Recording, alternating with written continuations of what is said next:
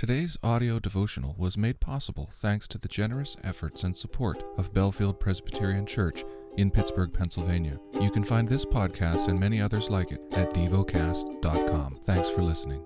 Heidelberg Catechism. Question 125. What does the fourth petition mean? Give us this day our daily bread means do take care of all our physical needs so that we come to know that you are the only source of everything good and that neither our work or worry nor your gifts can do us any good without your blessing. And so help us to give up our trust in creatures and trust in you alone. The lesson is from the book of 1 John. Chapter 2 My little children, I am writing these things to you so that you may not sin. But if anyone does sin, we have an advocate with the Father, Jesus Christ the righteous. He is the propitiation for our sins and not for ours only, but also for the sins of the whole world. And by this we know that we have come to know him, if we keep his commandments. Whoever says, I know him, but does not keep his commandments, is a liar, and the truth is not in him. But whoever keeps his word, in him truly the love of God is perfected. By this we may know that we are in him. Whoever says he abides in him ought to walk in the same way in which he walked. Beloved, I am writing you no new commandment, but an old commandment that you had from the beginning. The old commandment is the word that you have heard. At the same time it is a new commandment that I am writing to you, which is true in him and in you, because the darkness is passing away and the true light is already shining. Whoever says he is in the light and hates his brother is still in darkness. Whoever loves his brother abides in the light, and in him there is no cause for stumbling. But whoever hates his brother is in the darkness and walks in the darkness, and does not know where he is going, because the darkness has blinded his eyes. I am writing to you, little children, because your sins are forgiven for his name's sake. I am writing to you, fathers, because you know him who is from the beginning. I am writing to you, young men, because you have overcome the evil one. I write to you, children, because you know the Father. I write to you, fathers, because you know him who is from the beginning. I write to you, young men, because you are strong, and the word of God abides in you, and you have overcome the evil one. Do not love the world or the things in the world.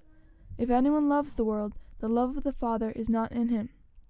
For all that is in the world, the desires of the flesh and the desires of the eyes and pride and possessions, is not from the Father but is from the world.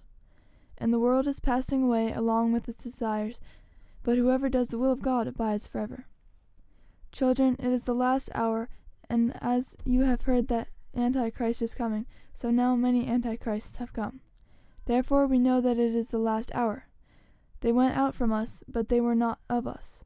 For if they had been of us, they would have continued with us. But they went out that it might be complained that they all are not of us. But you have been anointed by the Holy One, and you all have knowledge. I write to you not because you do not know the truth, but because you know it, and because no lie is of the truth. Who is the liar but he who denies that Jesus is the Christ? This is the Antichrist he who denies the Father and the Son. No one who denies the Son has the Father. Whoever confesses the Son has the Father also. Let what you heard from the beginning abide in you.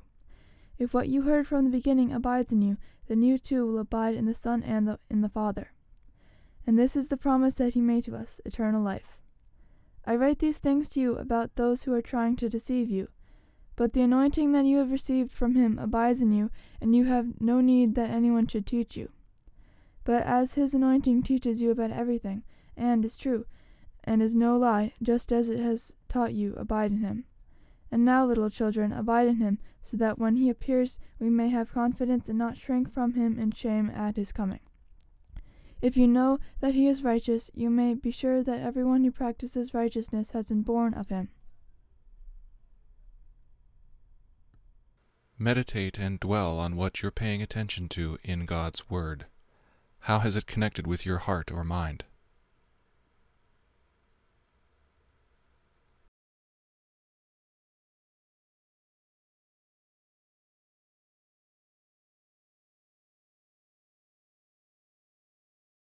Pray to God freely about what has moved you today. Turn your thoughts to Him and enjoy His presence. We offer the following as prayer topic suggestions for prisoners and the criminal justice system, for the Church to work for the common good and benefit of everyone, Thank you for listening to DevoCast.